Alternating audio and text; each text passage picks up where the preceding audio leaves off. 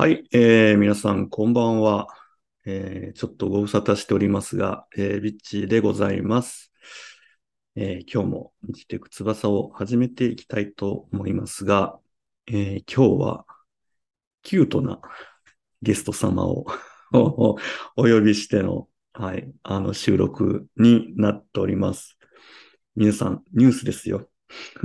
生きてつく翼、ついにですね、今日はあの、リスナーさんから、勇気あるリスナー様から、はい、あの、参加してもいいよという、はい、あの、お言葉いただきまして、さらに、初なんですよ。女性ゲストさんっていうのがね、そんな、初めて尽くしで楽しみなんですが、えー今日はゲストにサクさんをお呼びしてお届けしたいと思います。えーサクさん、こんばんは。こんばんは。よろしくお願いしよろます。しくお願いします。なんか、サクさんとは、なんか割と最近は、ちょこちょことお会いする機会がそうですね。はいはい。ありますが、なんかいつの間にかサクさんとは、なんか、なんかいつの間にやらぐらいの感じの、なんか不思議なうん僕の中での存在の方ではあるんですが、うん。僕とサクさんの出会いで言うと、あの、あの、無目的キャストの大輔さんをきっかけに、あの、ね、あの、テンチョスに一緒に来ていただいたのが、そうですね。ね大学生の時に伺いました。大学生、あの時、まだ学生さんだったんですね。大学3そっかそ年。生とかですね。かはい。すごい。え、じゃあもう、2、3年経ってる ?2、3年経ってるそうですね。2、ね。3年は経ってると思いまあす。、そうなんですね。もう、結構経ってますね、じゃあ。そうなんです。なるほど、ななんやかるほど。んやで。なんはい。やかんやですね。え、だから、えっと、そう。だから共通の知り合いとしては、その無目的、無目 的キャストの 大輔さんだったりとか、あと生きていく翼の一番初回のゲストの、あの、今夜もここにゲイがいるの、ここゲイの、えっと、コーギーさんですよね。だから僕が初めてサクさんを認識したのは、だからコーギーさんの番組の方に、大輔さんと一緒にゲストで出られてたのが、2019年うんあの時が最初なのかな？大す、大ちゃんと、とあ、その。前にあはい。出てる？いや、出てないです。あ、そうですよね。その、それが本当に一番最初ちゃいますかうんね。うんうん。その時はコーギーさんとおしゃべりしたのも初めてだったんですか？そうな、あの、大輔さんともコーギーうん。さんともお会いするのも初めて、おしゃべりするのも初めてっていう感じで。多分、初対面。収録でいきなり3はい。人で、しかも対面で。撮ったっていう。そう。レンタルスペース1時間借りていただいて撮りましえー、た。すごい。それが2019年の9月。はい。ちょっと概要欄にね、あの、アドレス貼っときますんで、ぜひその回聞いてほしいな。あれ、なんか、あれ、すごい楽しいですよね、あの時のコラボ会。なんか聞いててえ、めっちゃ楽しいですよ、あれ。ほ、ほんまですか？なんかう何をん。話したかがもう全く覚えてない 怖いんですけど。なんか初めてとは思えない、うんうん。いいテンポ、小気味良あ、いでもそれは、うん、感じ。そうかも。うん。確かに。そう。多分なんか、僕のからの印象って、なんかコーギーさんと大ちゃんとサクさんって、なんて言うんだろう、その、会話のテンポというか、なんて言うんだろう、賢さの部類がこう、なんか似てるというか、なんか聞いててすごい心地よい回だなと思ってね。うん。そうそう。久々聞いて、なんか、今朝もね、あの、通勤途中に聞き直して笑ってたんですけど、はい。なかなか振り切った3人なんで、はい。確かに、皆そうですね。うん、うん。そう、聞いてほしいなと思いますが。で、今日は、サクさん、サクさん今日あれですよね。あの、ご自宅じゃなくって、東京のはい。方にそうです。いらっしゃるフル、っていう。はい。フルリモートを活かして東京はい。に少しステイしながら仕事しております。なるほど、なるほど。なんかこう、つながった、 Zoomでつながった瞬間に、なんかどうやら、ぼや、ぼ、ぼかしが効いてはいるけども、なんか、なんだろう、ホテルでもないし、なんか男くせえぞ。男くせえぞ男の部屋と、なんでね。ねえ、彼氏さんのお家に今はステイされてるということで、はい。はい。あ彼氏さんが帰ってくる前にね。はい。金井さんも、こんな、あの、おじさん、おばさんみたいな人とこんな喋ってるのとかも今日知らないんじゃないですか。あ、なんかでも、うん Zoomで会議やるから、ちょっとうんうんまあ、8時以降にしてなっていうのだけ言ってます。なるほどね。はい一応、今、あの、仕事の打ち合わせっぽい感じの手になってるってことですね。はい会議があってって何回うんも言いました。うんうん。なるほど。はい。わかりました。そんな、はい、あの、貴重な東京でのね、ステイの時間をいただいて、はい、今日はサクさんとお話ししていきたいんですが、今日ね、出ていただくきっかけになったのが、実は先日、あの、大輔くんと一緒に、あの、店長スね、あの、に来ていただいてた。僕もちょうどお客としてカウンターで食べてる時に、横並びでなった時に、なんかサクさんが、はい、ビッチさんみたいな、私ちょっとビッチさん聞いてほしいことが、番組で相談したいことありますって言ってくださって、うん。もうめっちゃ嬉しくって、あの時なんか。えー、そうそう嬉しいです。それを言ってください。そう。嬉しい。えー、マジで？みたいな。そうそう。なんかね、僕にき、なんか相談したいことがあるっていうのも嬉しいし、なんかそう、あ、番組出てみたいって言っていただいたのも、とっても嬉しかったので、はい、今日がすごくとても楽しみだったんですが、私もです。はい、嬉しい。で、今日はね、ちょっと冒頭のところ、前半のところでは、その、サクさんが今、ね、なんか、うん、どうしようかなってこう悩んでらっしゃることがあるっていうことで、まあお便りとして先日いただいたので、それをちょっと読むところから始めていきたいと思います。お願いします。私が心を込めて読みます。はい。えー、ビッチーさん、こんにちは。えーいつも聞かせていただいております。サクと申します。えー今回はビッチーさんに家族との向き合い方についてご相談させていただきたくメールをお送りいたしました。家族の中でも幼少期に一番一緒に時間を過ごした母方の祖母との向き合い方にかなり悩んでいます。彼女,、えー彼女は76歳で耳が悪く、補聴器ユーザーで膝も悪く、1日5000歩歩いた日にはリカバーするのに1週間ほど、え1週間かかるほどのおばあちゃんです。そんなおばあちゃんですが、最近になって特に、えー考えてから喋らない。自分にとって都合の悪いことは、えー勝手に流す。えー会話を全部自分の手柄にする。えー自分がお金を出せば全て解決すると思い込んでいる。など、などなど。えー家族で、えー家族でなければ確実に関係を持ちたくないタイプの人間なんだと気づき、えー痛感しております。ただ、今までおばあちゃんが私にかけてくれた愛情も時間もお金を考えると、もちろん無限にするつもりはないですし、えー家族という情をベースとしたコミュニティで共存しているからこそ無視はできないし、えー向き合い方を考えていかないとなと思っております。えー長くなりましたが、今私が一番悩んでいるこの関係性についてご相談させていただける機会をいただけると幸いです。はい。というサクさん。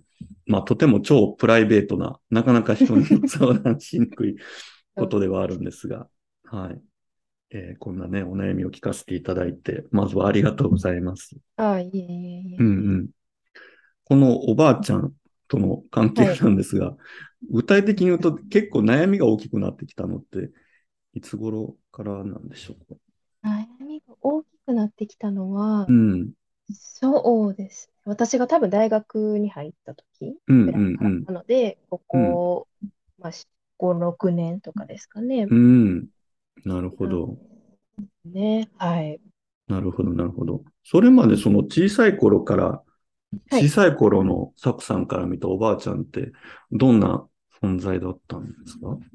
あの、私、両親が、まあ、私うん一人っ子っていうこともあって、うんまあ、両親、特に母親がかなり厳しい人だったんですね。うんうんで、あの、あんまりないケースだと思うんですけど、母親の、えっうんと、両親、だから私のおじいちゃん、おばあちゃんが、はい。うちと2世帯で住んでたんですよ。うん。なで、るほど。お母さんがかなり厳しいからこそ、おばあちゃんがすっごい甘やかしてくれてて、ああ、なまあほ。とんど、うんうん。あおばあちゃんに育てられたよううんなうん。うんうんうん。感じの幼少期を過ごしていて、うん。小学校入るまでもおばあちゃんと一緒に、おばあちゃんの部屋に入って寝てたりうんとか、うん。うんもう結構それぐらいおばあちゃんとかなりべったりうんうん存在で、まあ、うん絶対的に甘やかしてくれるし、一度も私に怒ったことがないのうでん、なるほどだ。から、まあ結構多分それをまだ引きずってる部分もあるうん。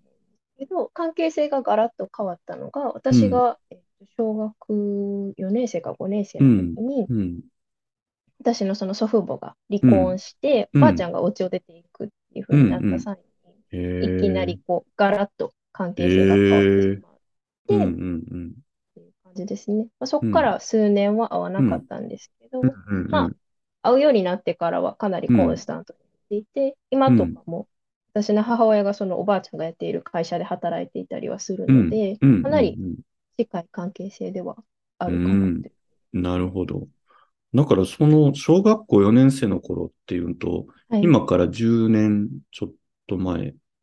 そうですね。10歳、15年とか、う10、ん。割とですね。60歳、還暦を迎えられた後ぐらいにそうです、そうです。まさに。っていう感じですよね。はい。えー、それはだから結構、それまでもおじいさん、おじいちゃんとおばあちゃんの関係性が悪くて、そこでついにっていう感じだったのか、それとも突い。然のことだったんですか？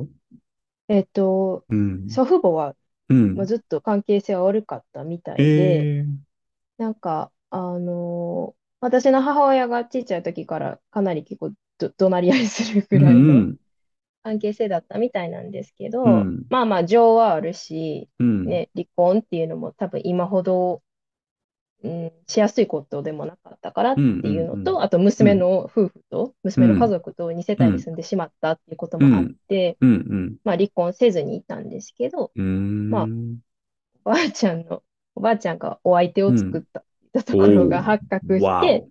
うん、そううん、うん、うん。なんです。それで、えー、あの、おばあちゃんが出ていくっていう運びにうん、なりました。うん。なるほど、なるほど。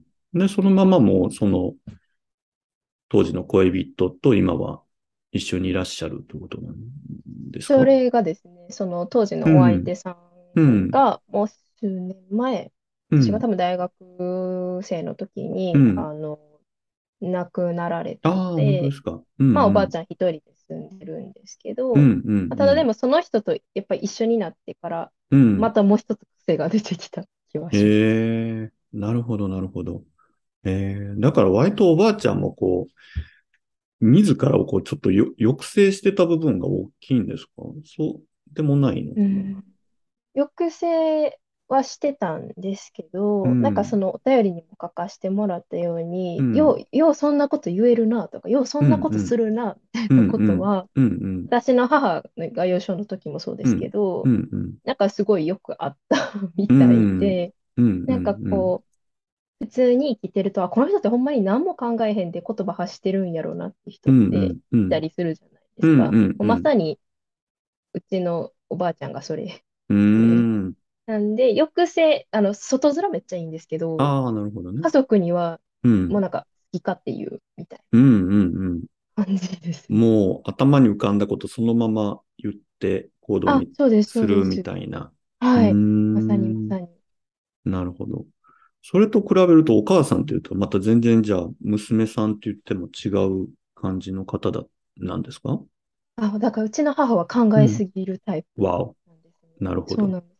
そう、すっごい真逆で、で、うー私は多ん。分最近おばあちゃんにすごい嫌悪感じゃないですけど、こうのモヤん。モヤした気持ちがあるのは、私うん。も多分おばあちゃんう気があん。るからうん。こそ、なんか自分を見てるみたいですっごい、うーなんか嫌悪感ん。を覚えてしまうんです。ああ、あ、そっか。なんか割とお母さん側にサクさんがこう近くて、お母さんと同じ目線でうーんとかっていうよりは、ちょっとち 近いものを感じてる部分があるってことなんですか、おばあはい。ちゃんと。そうなんです。へえ。え、例えばサクさん、サクさんってなんか僕の印象だと、まあ、とはい。てもなんかこう、礼儀正しくって、まあ常識的で、うん。まあすごく、まあ考えがこう開けててみたいな感じがあって、それはまあ、あの、お母さんの教育の厳しさもうん。あって、こう、シュッとしてるかもしれないけど、じゃあちょっと違うそのおばあちゃん的要素も、割とサクさんの中にも、ご自身で考え、感じてるんですか？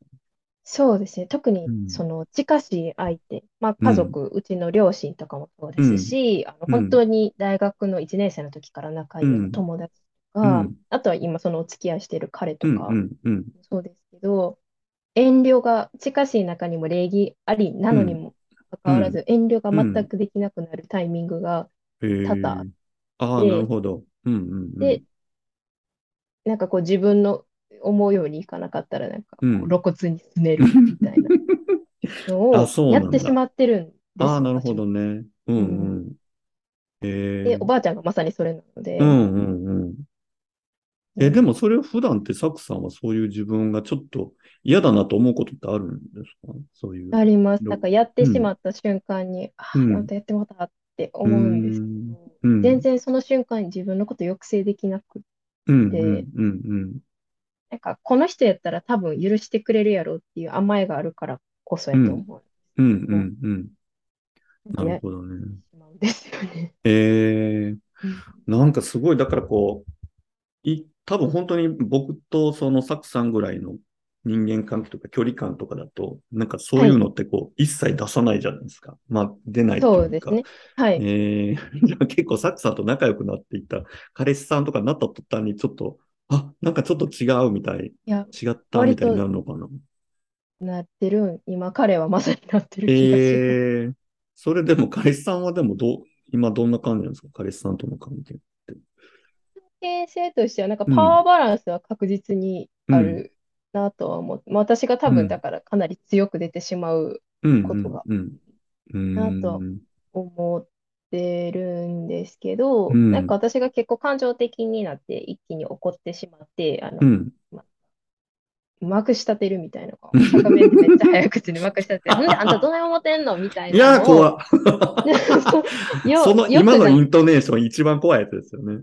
あ、んたな。どう思ってんの？言う。どういや思ってんのっー、て言ってしまうことが多分、今までの喧嘩って大体私がそれ最後言ってシュンってなって終わるみたいなのうが多い。ん、うん、うん、で、なんかそれをやってるからこそ、う一ん、度なんか、そうやって急に爆発するのやめてくれない？って言われたこうん、とがあって、うん、彼なんかうん、急に感情的になって、急になんか自分で、で、その、なんで感情的になってるかっていうのをうん、彼に説明しないまま、うん、こう、急に私もなんか自分で冷静になって、なんか、うん、ふってうん、しなっうん、て、うん。黙るみたいなのが多いですね。喧嘩のパターンとして。あ、めっちゃなるほど。一番めんどくさいやつなんですけど、それやめてくれへんって一回言われうん、たこと。うん、あっうん、て、まあ、それ言わうん、れてからさすがにやめてって言われることはしないでおこううん、うん、うん。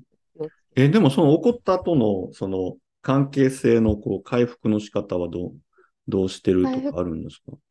そうですね。なんか、あのーまあ私が、なので、そのけん、喧嘩の発端は、まあ、う何かしん、ら私が、か、彼がうん、気に入ら、私が気に入らないことをしうん、て、うん、で、私が一方的に怒鳴うん、り散らしうて、ん、うん、私は勝手にシュンとなって、彼もシうん、ュンとなっうて、ん。彼が謝るみたいああ、彼が謝る感じなんですね。なのがう多いん、うん、です。うーん。なるほど。でも、でも結構カット上がったら、カット下がる感じなんですか、サクさん自身。割と言っカット、たら、そう、うカッん、トあ上がるまでにまずめっちゃ黙るんですけうん、うど、ん、うん、黙ってなんかこう冷静に伝えようと思ってて、うん、最初はうん、冷静に淡々とファクトベースで伝えながうら、いん、や、ほんうん、でさ、あのう前のあん。れさ、みたいな、あんたどない思ってんのって終わる。怖っなる。ほどね。あ、来た来た来たはい。みたいな。あ、そうなんです、そうなんです。で、マグマが噴火するみたいな。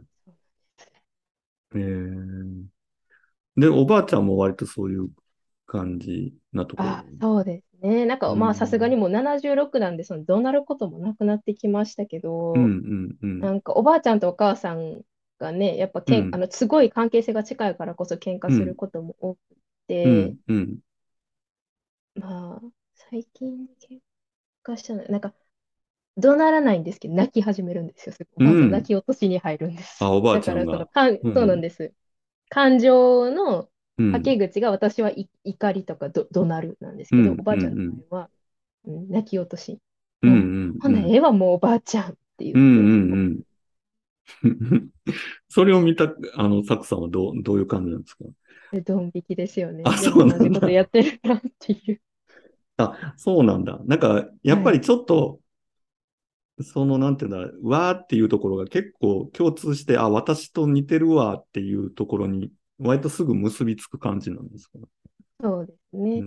で、なんん。か、うちの母親も母親で、すごいうん。人のこと気にするとうかはあん。るんですけど、うん。なんかそこ、なんか今お話ししてて思ったのが、おばあちうん。ゃんもやし、うん。うん。母もですし、うん。私もなんですけど、うん。なんか家族やからうん。多分許してくれるやろうとうん。か、うん。なんか他人だと思ってない節が多分うん。あるからこそ、やっぱん。怒るときうちの母親もめっちゃ感情的なんですよ。バッああー、なて上がるんですね。で、それはそのおばあちゃんと離婚したおじいちゃんもそうで、うん。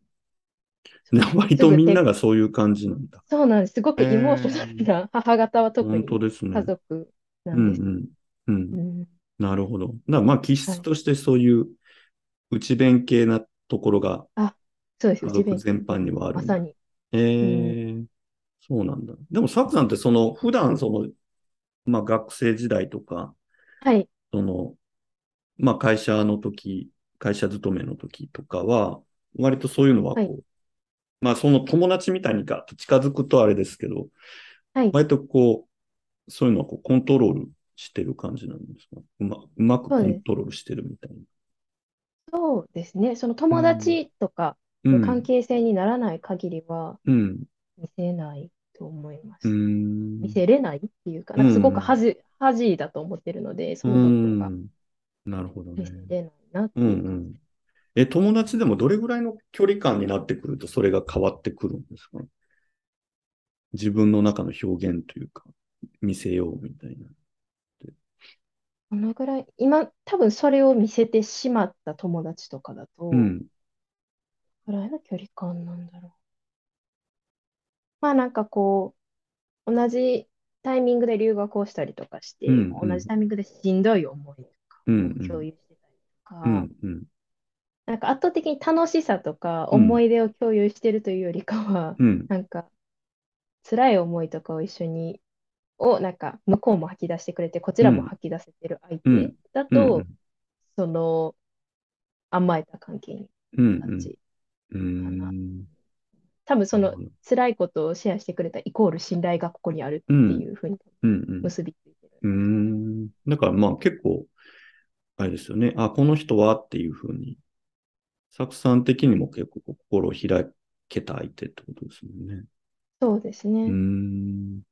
え、それでも、それでお互いに、こう、なんて言うんだろう。ね、まあ、ネガティブかもしれないけども、バンとこう感情をはい。ぶつけるってことは、結果的にはあれなんですか、お友達とは、こう、信頼関係を深めることに役立ってるのか、それとも、なんて言うんだろう。それによって、こう、関係性がうん。あんまり良くなったりとかっていうのもあるんですか？えっと、今その、それをできた友うん。達、大学の友達のことを思い返してたら、そのことうん。はすごく近くなりました。うーん。うん。で、あんまりとこう、それによってこう縁が切れたりとかっていうんでもないんですか？そうですね。う多分、もん。ともと縁が切れるような感じのん。方であれば、私もそこは、あの、まあ、その外面は私も多分いいと思うので、そこまではリリースしない、してない。ん。なるほどね。はい。そうなんだ。なんか結局なんかさ、そなんかそのおばあちゃんとの関係って、まあなんか自分との関係、まあ今聞いてると、自分との関係なのかなって、こう、それがこう、うんだ重なってるような気がして、なんか割と僕、あの、このお便りいただいた時って、なんか割とはい。真逆なのかなと思ってて、なんか、うんうんこんな身内なのに真逆なおばあちゃんのことを理解できないっていう意味での嫌悪なのかなと思ったら、意外とこう、あ、自分に対するその、なんて言うんだろう、見うんたくない自分の中のものを見てるっていう感覚から嫌だなと思ってるのかなと思思うと、なんか純粋になんかおばあちゃんとの関係がなんか悩みの根源じゃないような気が今して聞いてたんですけど、それから、そまあ、それは僕は勝手に思ったんですけど、サクさんう。自身はうん。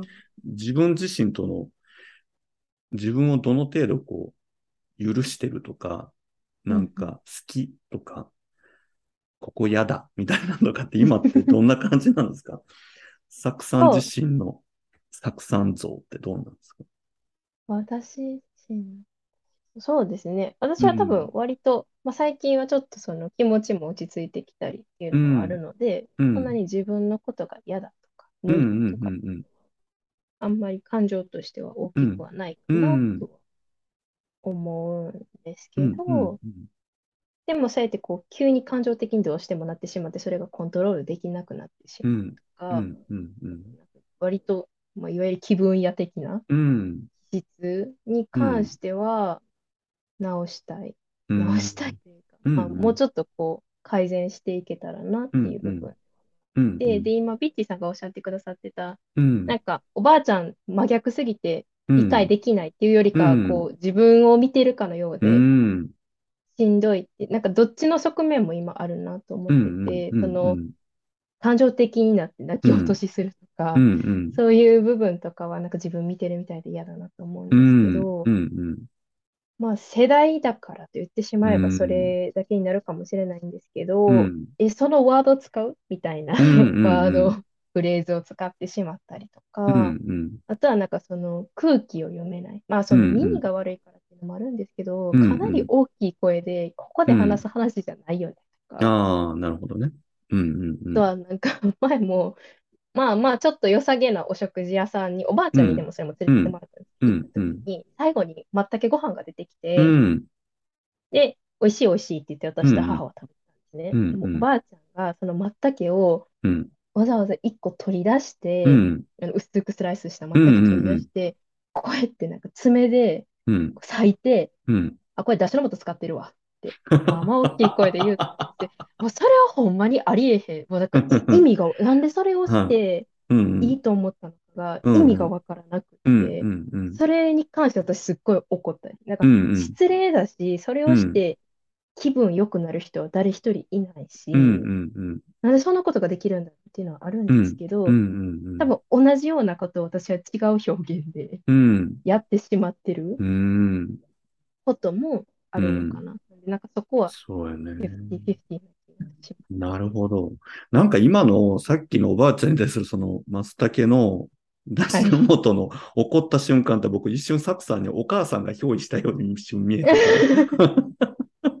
そうですね。うまあなんか、ん、まあ、いろんな部分が私にも、うん、まあなんかその、私も母と同じような、周りにうん、迷惑かけたくないとか、まあなんか周りから悪くわざわざうん、思われたくないっうん、うん、ていう部分はあるので、うん、うん、うん、なんか、えーってなったんですうん、けど、そうん、のうん、瞬間は。うん、うん、まあ、でもなんか、ああいう、あの人ってほんま、そのお食事行った帰りに母と二人ってなった時うん、おお母さんが、あの人でもずっとあんなんやから、うん、うってん、うん、うん、ボソッと言っうん、て、うん、ああんなんやから多分治らんわ、あれは。うん、うん、だから、まあ、それを言ってしまえばそれだけで多分うん、私も治らないもの、まあ、そういううん、ものだと思って付きう合っていくしかん、ないと思うんですけど、どうしうん、てもなんかうん、落としどころがつけれなくて、うん、ずっと。うん、うん、そうですよね。多分だから、すごい、サクさんとおばあちゃんも多分エネルギッシュで強烈だし、お母さんもとてもね、あの、その反動からか、その、結構教育熱心で厳しかったっていう意味うん。で言うと、もう、両極がサクさんの中にこう、しあ、っかり。あるというか、素の部分うん。とこう、ね、外に向けた部分の両極がすごい大きいのかなっていうのはうん。ね、感じますが。だから、なんか、勝手にこう今聞いてると、その、おばあちゃん寄りの自分とそのお母さんの寄りがもう常にうん。こう、表裏一体でなんか、こう考えがこうパパパッとこう動くのかなと思ったりとかして。なんかそれ、そこ、そこがね、なんか揺れ幅が大きいのがどそうと思っ。て。うん。ううん。ん。うん。多分お母さんがめっちゃおばあちゃんとよく似たタイプで、もう好き勝手イうん。エーイみたいな感じで言ううタイプだっん。たら、多分、サクさんも、もう、うん、まあ、うちらそうだよね、みたいな。うん。うん。ううんん。うん。多分その、あの、もっとサクさんも自由に、普段から誰にでもオープンに好きなこと言っちゃうタイプみたいになっうん。たんでしょうけどね。なんか一旦お母さんをへ経たことによって、すあ、そうだと思います、そ行きのちゃほんと作れてるっていうのが大きいですよね。ううん。ん。いや、そうだと思います。なんかうん。私はうん。私みたいなうん。確立したうん。自分があるとは思ってるものの、うん。めちゃくちうん。ゃその二人にはうん。影響され、うん当たり前ですけど、うんうんうん。てるんやなっていうのをうん今ちょっと再認識しました。そうですよね。うん。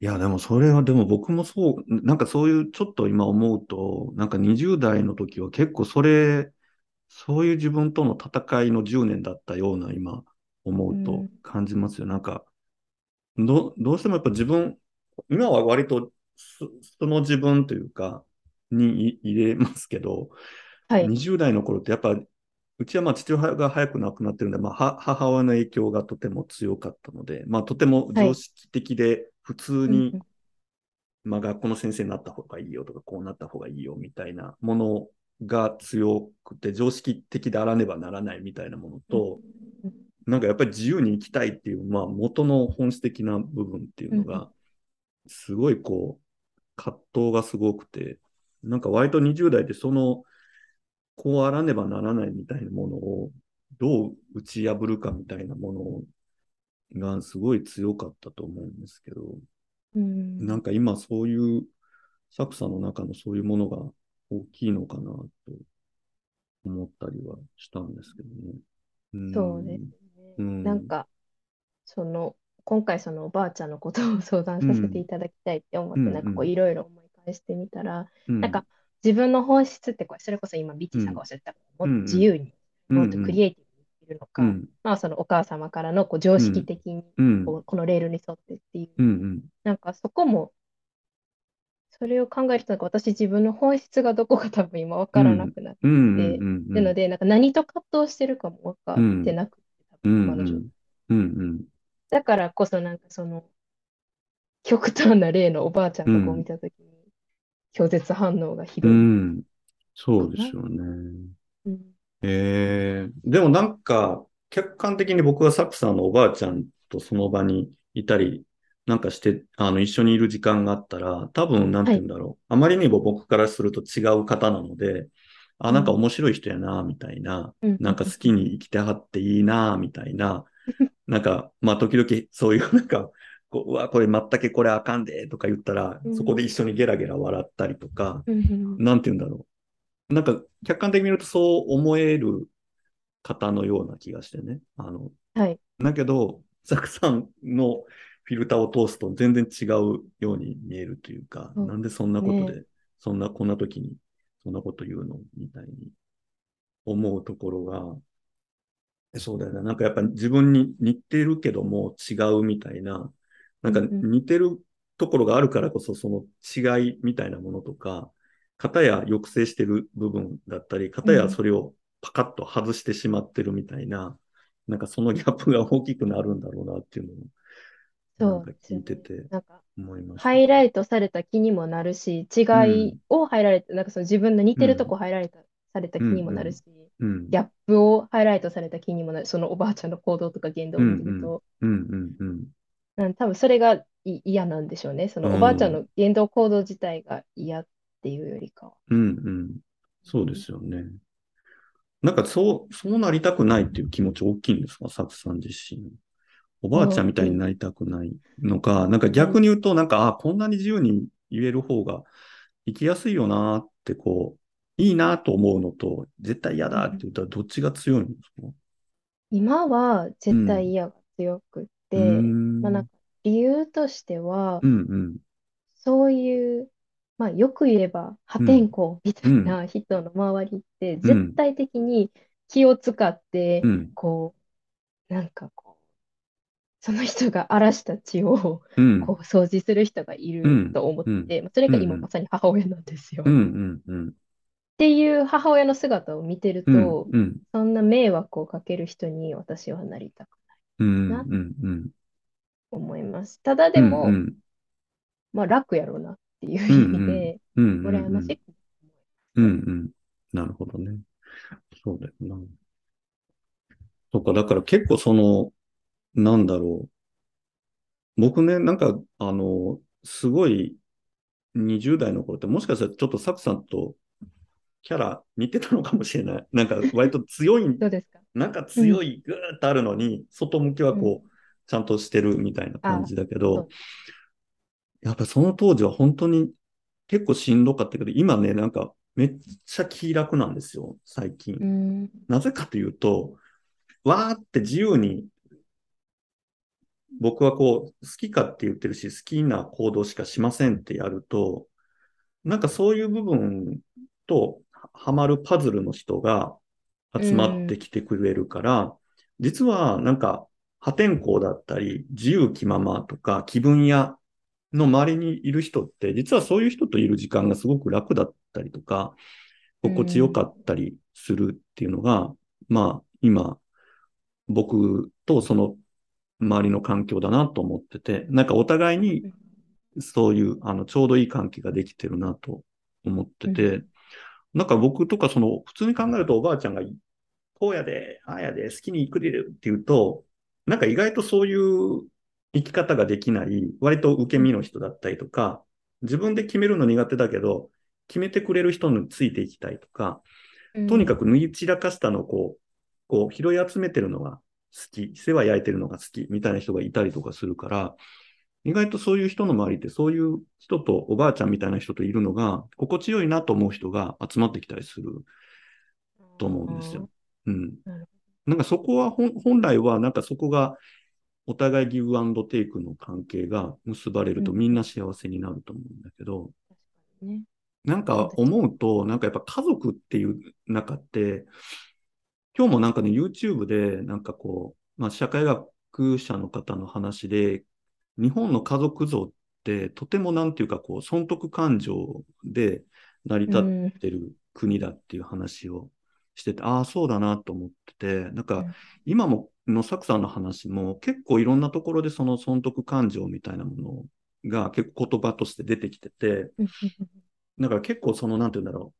この私の感情は家族であれば必ず受け止めてくれるだろうとかうんっていうのも結構損得じゃないですか。あの、この人たちは受け取だし、あとおばあちゃんがやってる仕事のところでお母さんが親子の関係だからこそ働いてるみたいなこととかも、まあ損得だったりするし、おばあちゃんも好きかって言うけど、娘も孫もちゃんと言うこと聞いてくれるやろ？みたいなのとかも、な意外と日本、日本的な家族って割とそういうものによって成り立ってるっていう話を聞いたときに、それとこう、のこのサクさんのその今のお話聞いてると、あなんか、あ、そういう部分確かにあるなっていうふうに思って、だからお母さんもなんか意味があって、その血のつながりのあるお母さんと今、おばあさんと一緒にいたりとか、まあ、サクさんも、まあ、可愛がってくれたおばあちゃんだったりとか、うんまあ、育ててくれたお母さんっていう、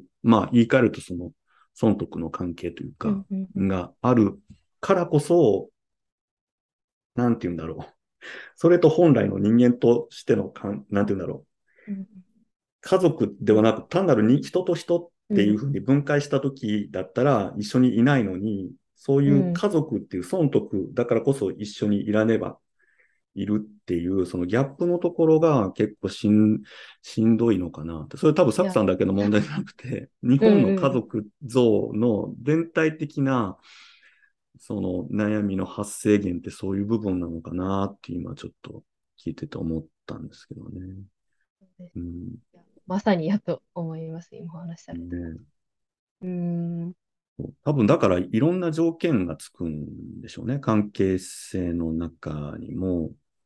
だから、そう。だから今日ちょっとまあね、あの、サクさんにも聞いてみたいなと思ってたんですけど、そのサクさんにおけるその家族ってどういう概念というか、どういうて定義づけというか、思ってるのかなって。それは血のつながりありなし関係なしなの家族的な、家族っていうものってどういうふうに思ってるんだろうと思って。うん。家族、そうですうね。ん。なんか私は、うちの母とか、うん。おばあちゃんとかうん。と違う、違いたいと思ってるからこそ、この、うん。今から言うことが出てくるかもしれないんですけど、うん絶対的な味方とかうん。うん。うん。うん。が家族だとは全く思っていなくあ、思ってなくて。思ってな。い、うん。うん。思っていないくうん。て、何なんでしょうね。一緒にただ生活を送っていける人だったら、それは家族なんじゃないかなっと思ってうんて、だからそれこそルームメイトでも、うんうん。まあ、お互いが妥協し合って、なんとか生活を送っていけるのであれば、うん家族だとも思うし、まあ、そこに血のつながりがある私と私の両親みたいなところでも、家族だし、うん。なんか、まあ、なんとかやっていけてるよねってうんいう。状態なのであれば、もうそれは家族と近しいうんものなんではないかなっていうふうに思います。うんうん。そうですよね。多分だから、サクさんの思うその家族、理想の家族っていうのはそういうものだとして、その血のつながりによる家族っていうのは、それとすごい乖離しすぎててしんどいのかなっていうのはうん感じますよね。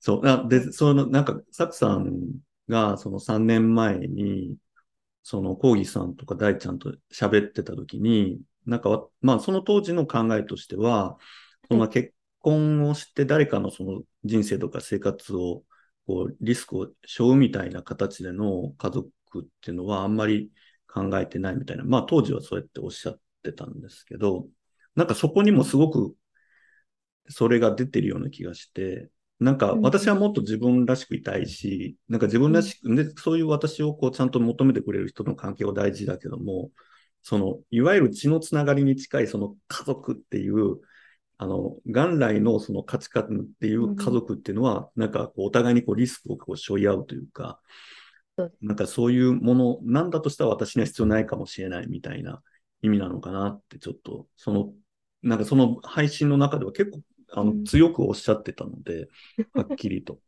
うん。だからその血のつながりの家族っていうものに対する、なんかちょっとしんどさみたいなのがあったのかなとか思ったりとかして。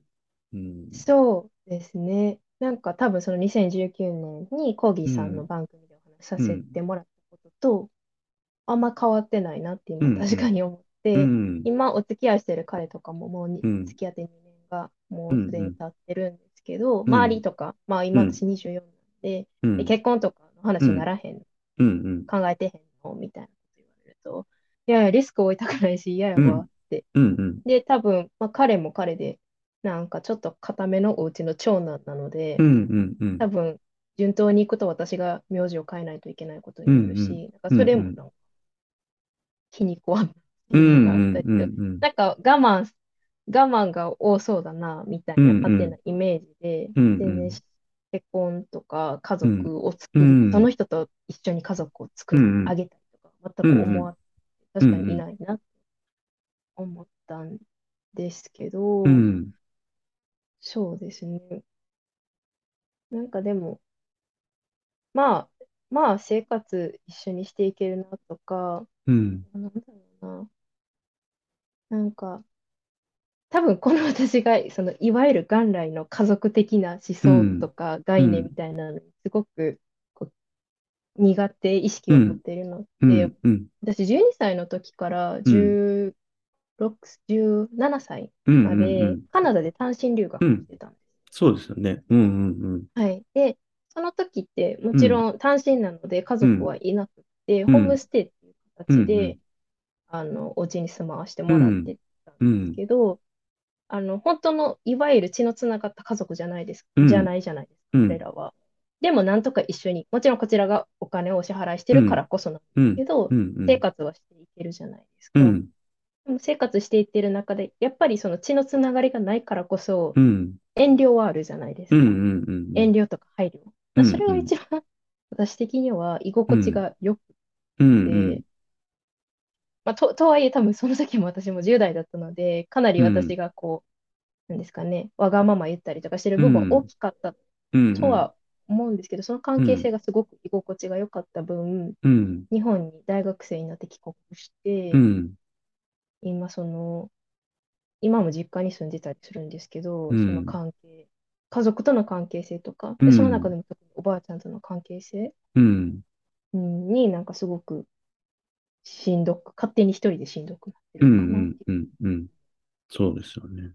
いや、だからその海外、僕は海外生活はないですけど、その、はいまあ、ね、海外の方とのこう価値観とかをこう客観的に見てると、なんか圧倒的にその個人っていうものの、その扱われ方というか価値観がうん、まあ全然違う部分、特にカナダとかとは全然違うだろうと思うんですけど、なんかやっぱりその一番多感な時期に、まあカナダっていう、結構やっぱりその個人をちゃんと尊重してくれる環境だったんじゃないかなと思うんですけど、うん、なんか、そう、そういう中で、なんて言うんだろう、家族的な関係を結ぶ、その、ホストファミリーとの関係の中でも、必ずちゃんとその相手に対する、こう、配慮というか、うん。もう私は私なんだし、あの、家族のファミリーもファミリーで、まあ、お互いにこう、ちゃんと配慮し合って、あの、尊重し合いましょうっていう、あの、ベースの上での成り立ってる、あの、関係だったとは思うんですけど、なんか、はそういう部分にサクさんがこう、とてもこう、居心地が良かったというか、部分があったのかなとか思うんですけど、その当時はどうでした？そのはい。サクさん個人として、なんかこう、いまあ、居心地がいいなとか、いや、この部分はちょっと居づらかったなとかっていうのはありますか？当時のこととして。当時、そうですね。うんまあ、圧倒的に居心地はやっぱり良くて、まうんあ、というのも、うん私が一番長くステイさせていただいてた先っていうのが、うん。シングルマザーの家庭でう、ん、うん、もうでもその当時多分もう、ホームステイのお母さんは、うん。もう50代とかで、うんもうあの息子2人とも20代後半。うん、うん。で、息子しか育てたことなくて、そのところに急にパッと14、5歳うん、うのん。女の子が来た。うん、で、なんか、その年も私12歳から行ってたので、まあうん。まあ普通に喋れるし、うんうん。なんか意思疎通もできるし、なんかこう、一緒にベーキングとかクッキングしたりするのも好きだし、うん。俳句行くのも好きだから、みたいなので、すっごい彼女とは打ち解けて、いまだにずっと交流が続いてるんですやっぱすごくそれは居心地が良くうん、て、うん。で、居心地がいい、プラスアルファ、その、何ですかね、ただその家とか食事とかうん。を提供するホームステイ以上の関係性は、あの、築けたなっていうふうに自分うん素敵ですね。はそうです。すごくそれはラッキーなこと、うんただただラッキーだったかなと思うんですけど、とはいえ、うん。じゃあそれをそのホームステイマザー、ホストマザーがうん。ボランティアでやったかって言ったら、うん。多分やらなかったとうん、思うんですね。で、なんか彼女も彼女で、うん、もちろん私自身が払ってたわけじゃないですけど、うん。ホームステイのフィーをうん、毎月1日に、うん。あの、銀行に連れてってもらっうて、ん。下ろして、そうん。その場でお渡ししてたんですけど、うん、それに対して、なんか、あ、すごく助かるわ、ありがとうってうん。絶対毎月おっしゃってたんですね。うん、うん。なんかそこがあるからこそう、ん、安心できる関係性でもあったし、うんうんうん居心地よく最後まで付き合えたのかな。うん、うん、うん。そうですよね。だからすごくこう、は、はっきり関係性のこう、なぜ私たちが一緒にいるかっていうこともうんお互いにすごく明確だし、はいそ。の上で、でもお互いのちゃんと立場をわきまえた上でこう、接してるっていうところが、まあ、なんていうかこう、なんか血のつながりの家族っていうのはもう割り切れないことだらけだし、不条理だし、う。うん。ん、なんて言うんだろう、こう、常識とはかけ離れた部分で理解、無理やり理解させられる部分が多くって、なかなかこう、自分っていうものを大事にしながら、その血のつながりのある家族のことを素直に認めるってすごい苦しいじゃないですか。で、自分が個人が、子がしっかりあればあるほど、不条理なことを、あの、我慢しなさいっていうことってやっぱり難しいと思うんですよね。うん。うん、なんか逆に言うとそのカナダにいた時期っていうのが、とてもなんていうかそういう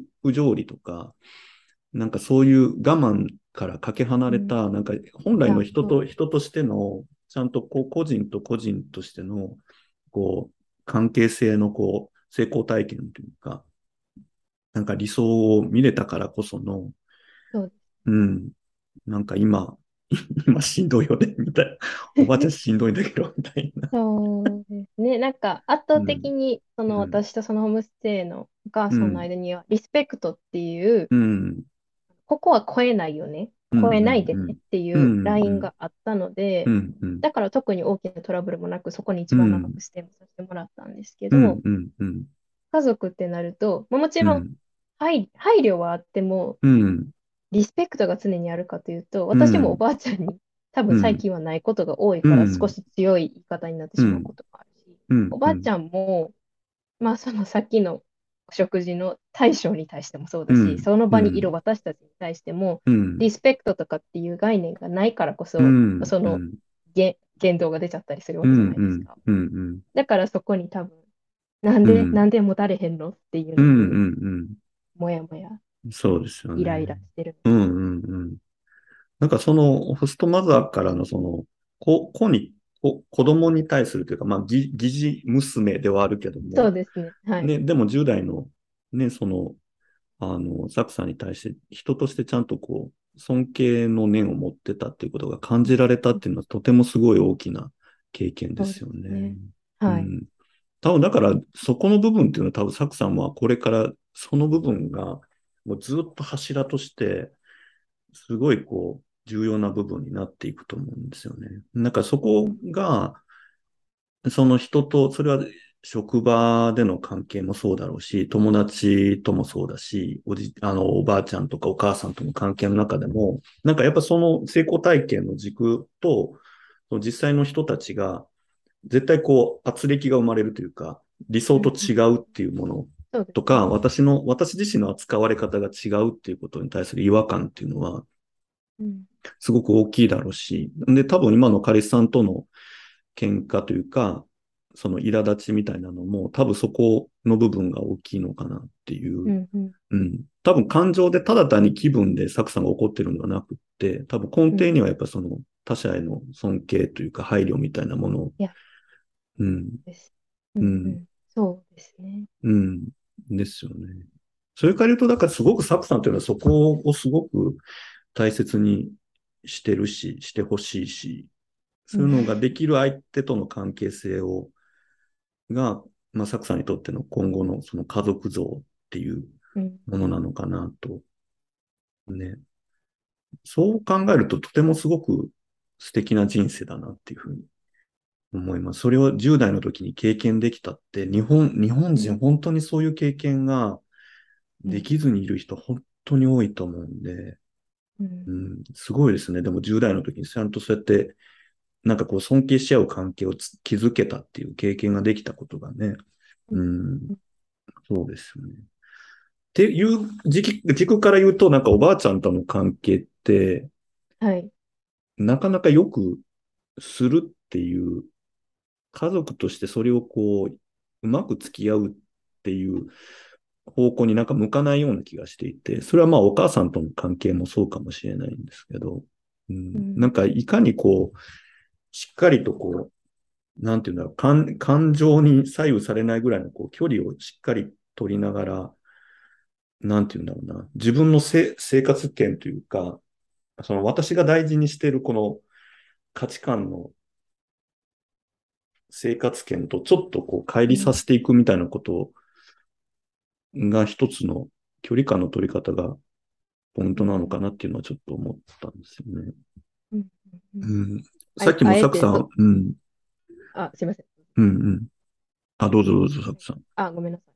あえてあれですねうんなんかその、どちらのペースに合わせるみたいなこともなく、うん私は私でいて、うんまあちょっとそこで感情に飲み込まれそうなのであれば、うん、一旦少し離れてみるうん、うん。っていう,、いうことですか？そうでしょうね。ね、なんか思うけど、その多分サクさんの中では、そのおばあちゃんっぽくなっていくことも違うし、多分お母さんっぽくなっていくことも多分違うと思うんですよ。その両方が違うんだろうなって思ってて、じゃあ私って何なの？みたいなことがうんうんうん多分今あって、で、でも結局はその仕事にしても、その恋人とか友達にしても、おばあちゃん的片鱗も自分から出てくるし、お母さん的片鱗もいっぱい出てきて、なんかその中でこう、じゃあ私何なんだろうみたいな、っうんうん。ていうところが今の状況だと思うんですけどね。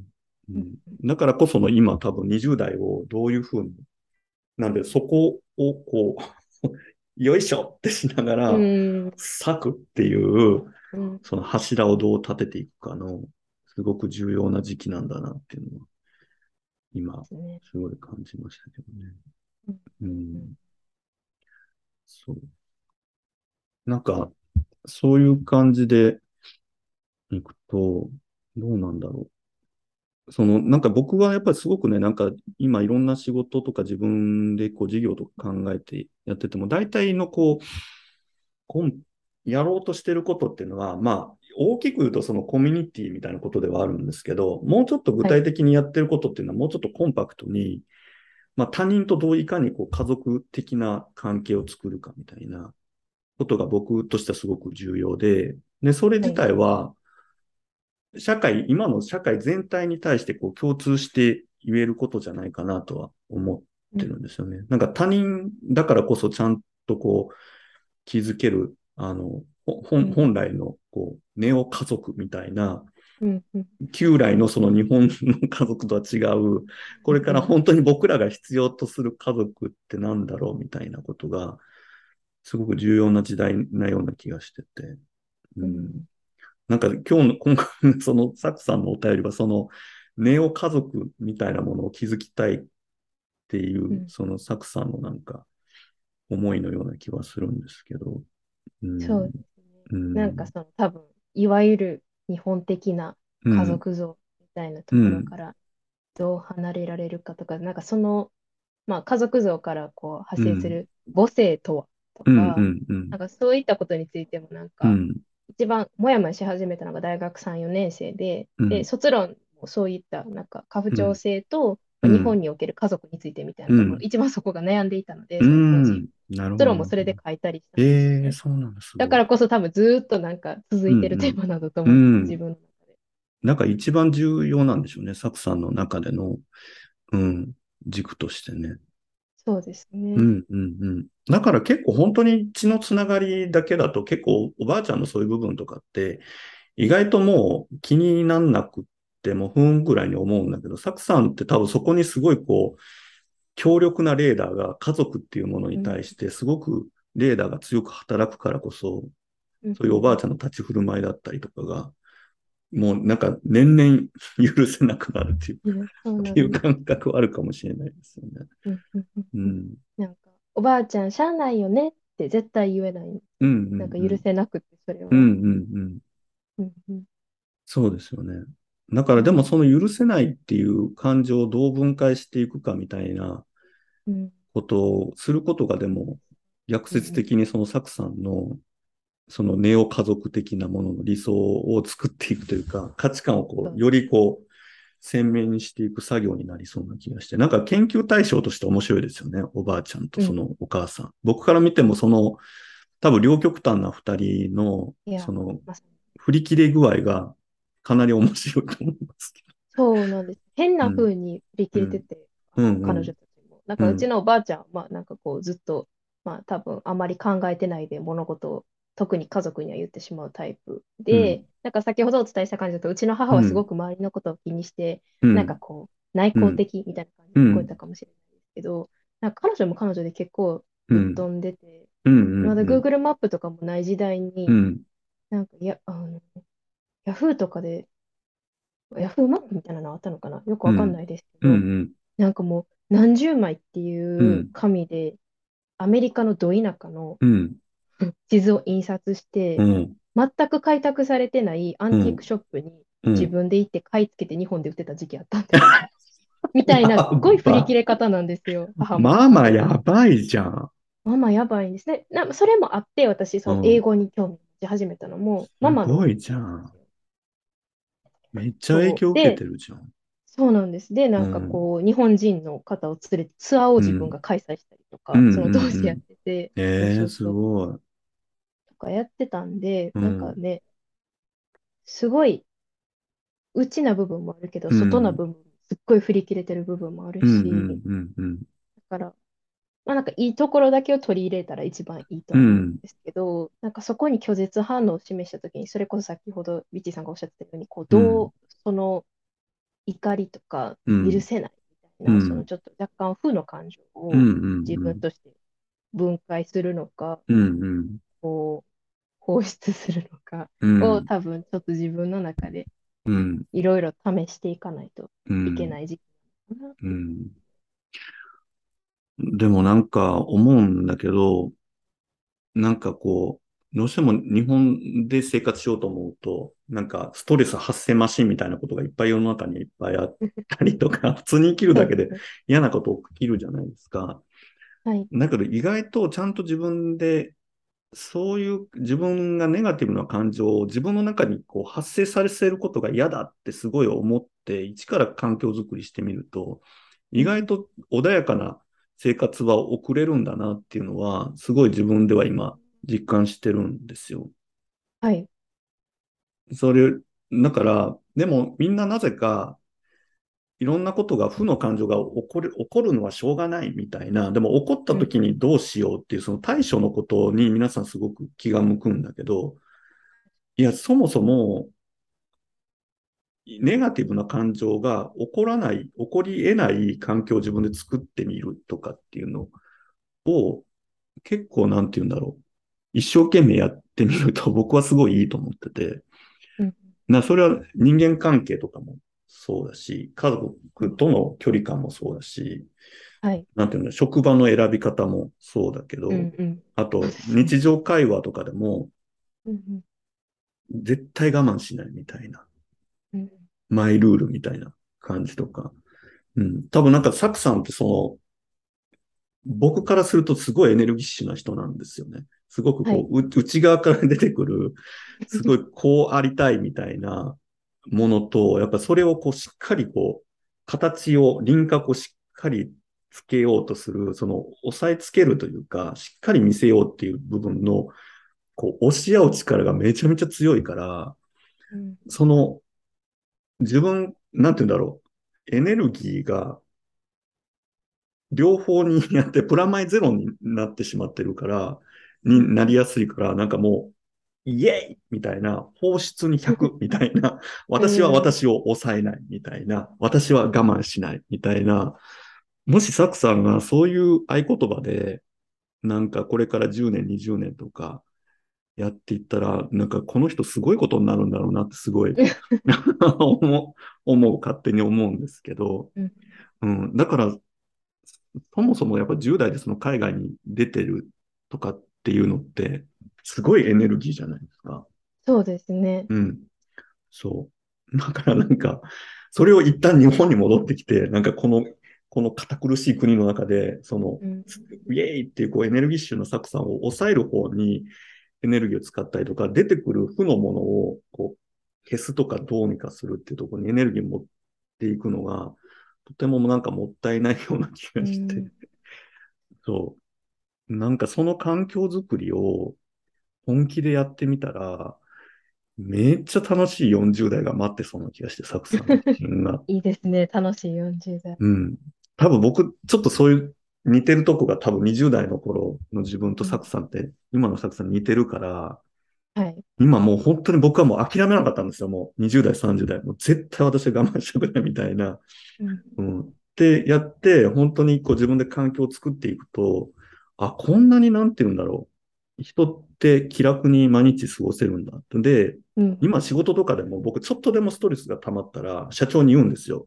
私はちょっとこの数日イライラしていますとか、この仕事についてちょっとやりたくないと思ってますとかってもう言うんですよ。そしたら社長が、あ、じゃあそういう仕事はやめてください、すぐに、みたいな。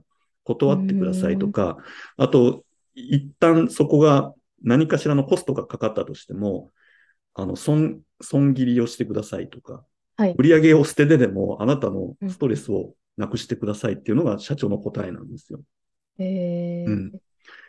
僕はでもそう、そうあるべきだと思ってて、人の人生って。うん、うん、なんか一番大事なのは、サクさんが朝起きて寝る時までもうご機嫌しかないみたいな、うん、っていうのが理想で、なんかそれを尊重してくれる方とだけ、こう関係性をちゃんと作っていくみたいなことを諦めないっていうか、うん、なんか、すごく僕なんか今理想、理想論みたいなこと言ってるけど、なんか、日本人が、なんかみんながそういう、そこの部分を諦めずに生きてくれたら、もっといいのになって、そんなに我慢することないよな、うん、一度の人生なのにって、すごい僕は思う。そうです、うん、うん。そう。なんか、サクさんみたいにこう、わって、せっかくこう、なんかこう、エネルギーというか、パワーを感じる人が、なんか、邪魔されたくないなって 勝手に思うんだけど。そう。あでもなんか今お話伺ったその環境を整えるっていう意味では、まあ、うん直近の転職とかも、うん。なんか絶対やりたくないことはもうやらないでおこううん。と思って、とはいえまだまだうん。かなり浅い社会人歴なので、そのより好みはもちろんできなくって、うん。その中でも、まあここだったらうんいいだろうって思えたところが、うん。それこそ先ほどお伝えしたようにフルリモートなんですよ。うんうん。だから、まあ、オフィスに行く必要もない。うん。オフィスに行く必要もないってことは、うん。特に仲良くもない同僚とか先輩とうん。無駄な会話をしなくてうもいい、みたいなところに今すっごくなんか、うん。あの、ピースフルな気持ちで。ああ、すごくいいです必要な時だけ仕事のうん。質問はできるし、こちらもすうんるっていうだけの関係性うんうんがすごく楽で、うんなのでなんかそういう部分ではとっても楽。うんうん。いいんですよね。うんうん。なんかそこで空いた、なんていうんだろう、気持ちの余裕だったりとか、なんか自由、時間の余裕っていうのを、さらにその先の自分への投資に回していくと、めちゃめちゃいいですよね。多分、なんていうんだ、より、なんていうんだろう、会社の以外、仕事以外のいろんなこう、人間関係とか、うん。あの、ね、未来必要になるだろうっていう自分の知識だったりとか、経験とかにはい。投資していったりとかすると、多分本当にやっぱ20代のその中頃って、会社に属してる以上は、さっき言った理想論みたいなことからは結構遠かったりはするんですけど、なんかやっぱりその20代、30代と自分に投資して、自分ができることが増えたりとか、自分のうん。こう判断でできる、ジャッジして、あの、決めて進められることとか、まあ、結果を出す力みたいなものがついていくと、本当に理想が理想じゃなくなってくるっていうか、当然のこととして、あの、作っていけると思うので、ね、今の、だから、まあ、以前聞いたけど、その、一旦が、あの、大学卒業されて最初に就職したところは、ちょっと理想とは遠かったみたいに、ね、おっしゃってたと思うから。でも、それから言ったら今結構ちょっと働きやすくなって、こそうですね。うんもう全然、う。うん。初めに入った会社とは全く、まあ、うんうん。くくりで言うと近しい仕事ではあるんですああ、が、なるほど。雰囲気とかうんうんうん。は全くうん違いうん。ますね。うんだからこそなんか自分もそこに、なんかこう、しんどい思いをそこまでせず、うんうん。仕事自体にも向き合えてるうんうん。と思います。いいですね。なんかそういう環境に、でも、2社目で出会えたのってすごく良かったですよね。あ、実はうん三三社目なあ、んです。3社目か。あ、そっかそっか。そうなんです。うんうんうんそうなんですでけど、まあ、やっぱ一社目、二社目が、うんこう、外から見るとすっごいキラキラしてて、うん勢いがあって、なんだかこう、まあ、派手で、うんみたいなところにやっぱりどうしても惹かれていて、で、なんか私はそうあるべきって思ってた部分があったので、そこに惹かれて入ったんですけど、やっぱどっちもそんなに長続きせず、うん。だからこその今3社目っていううんうん。感じなので、うんでも、なんかその派手さやきらびやかさはないけど、うんストレスを感じないっていうう、ん。圧倒的な安心感が今はあるので、うんううん。まあ、なんとかやっていこうかなっていうふうに思います。そうですよね。なんか、今日喋ってても分かります？サクさんの一番大事なことっていうのは、やっぱもう自分がこう、自分でいられるというか、っていうのがどれだけ必要なのかっていうか。うんうん。だから、ある意味我慢ができないっていうか、嫌なものは嫌なんですっていうものが自分の中から強く出るっていうのは、ものすごいそれってすごい才能というか、力だと思うんですよ。なんか、みんなはそれをこう悩みに変えてしまって、なんで私ってこんなに感情がコントロールできないんだろうってなるかもしれないけど、もうその突き上げる、その欲求とか、なんか嫌なものに対する嫌っていう感情って、もうそのままやっぱり生きる力に直結すると思うんで、とか何かを成し遂げたいとか自分は自分の人生を生きるっていうそのもうその強さそのものだと思うんで、なんかそこにもっとポジティブに感じたらいいですよね。その彼氏と喋っててわーっと怒っても、あ、私ってすげえなーみたいな。嫌なもの嫌だよねーみたいな。うんしょうがないよねーみたいな。なんかそういう割り切りっていうか、なんかパートナーはいもなんかそういう、まあでもあなたのそそれがいいとこだからねって、うんうん、尊重してくれる方が、まあ友達なり、ね、パートナーとお付き合いする方としても、そういう人がどんどん増えていくと、もう最強じゃないですか、サコさん。そうですね。確かに。それは本当に理想うんだし、それが続いていき、それをこうだんだうんん今のうちから構築していければ、先うん。うほどん。おおっしゃったように、楽しい30代、40代がうん。待ってそうだな。うん。もうそういう人はぜひ起業してほしい。いいよな。うん。考えますけどね。うん、絶対やった方がいいと思う。うん、そういうエネルギーって持てそう、持とうと思って持てるわけじゃないから。う。うんん、なんかそういう、あ、こう、こう、なんかこう、進もうとする力っていうのが湧いてくるっていうのは、やっぱ一番効率よく自分のちょやりたいこととタイミングでやれる、あの一番効率のいい、あの、働き方とか、表現の仕方と結びつけた方が絶対楽しいなとは思うから、はい。なんかね、ぜひ、あの、あの、バリバリの経営者、サクさんっていう像を見てみたい。おばさん。ん的には。うん、でもなんかそういう、そういう、なんか初めてお会いしてるから、なんかそういうなんか、なんか、あの、未来像を勝手に感じてるんですけどね。はい。嬉はい、私の勝手な妄想ですけど。そう。いや、なんか、サクさんなんかおしゃべりしてたら、もう、はい彼氏さんが帰ってくる時間あ、が本当ですね。ね、はい。近づいてきてますが、はい。なんかいっぱい喋ったことあったけど、ね、なんかあっという間の時間でしたけど、はい。うん、大丈夫でした？サクさん、私の番組出て。な、何がですか？いやいや、もう、あの、ぜひぜひ、これは、うん、何ですかね？まあ、年齢は関係ないとは言いつつも、うん。まあ、このおばあちゃんのは話からうん。派生していろんなお話させていただきましたけど、うん、なんかやっぱり自分より長く生きられててうん経験がある方にお話ししたいなと思って、でもそれを家族内で話ししまったの愚痴タイプで、うん、うん、なんかこう自分が尊敬をしてて、で、お話もしっかり聞いてくださりそうで、何かしら、こう、なんですかね、こういう道もあるんじゃないっていう、こうアドバイスではなくて、うん。何かこう、お話ししてる中でそういうのが見えてくる方と、ぜひこれはテーマとしてお話しさせていただきたいなって思って、うんあ、ビティさん、どうもいや、嬉しい。めっちゃ嬉しいです。機会いただき光栄です。いや、こちらこそです。貴重な時間をいただいて。いや、だから僕も、あの、コーギーさんと大輔さんと、あの、いサクさんは今後も勝手に追いかけていきますんで、え お願いします。はい、トリオで、はい、3人がそれぞれの、あの、素敵な道を進んでいくだろうっていうのをもう老婆しながら応援してますし、そう、今日だから本当サクさんとはは本当にゆっくり話したのって、ね、話せたのって今日が、まあ初めてぐらいの感じ、ね深く話ね、できたので、はい。ますますサクさんのことが大好きになりました。あ、嬉しいです。いやーもうビティさんのこと好きになりまいやー、嬉しいです。ね、また機会があったら、あの、はいその時その時、なんかまた話したいってなったら、またお声掛けいただけると。嬉しいですぜひお願いします。サクさんの人生その後みたいなのが、ね、またお話聞きたいなと思うので、はい。またぜひよろしくお願いしますね。はい。お願いします。はい。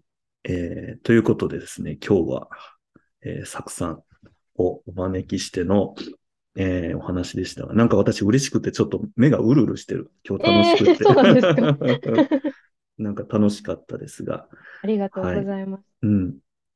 ということで、サクさん今日はありがとうございましたあ。りがとうございます。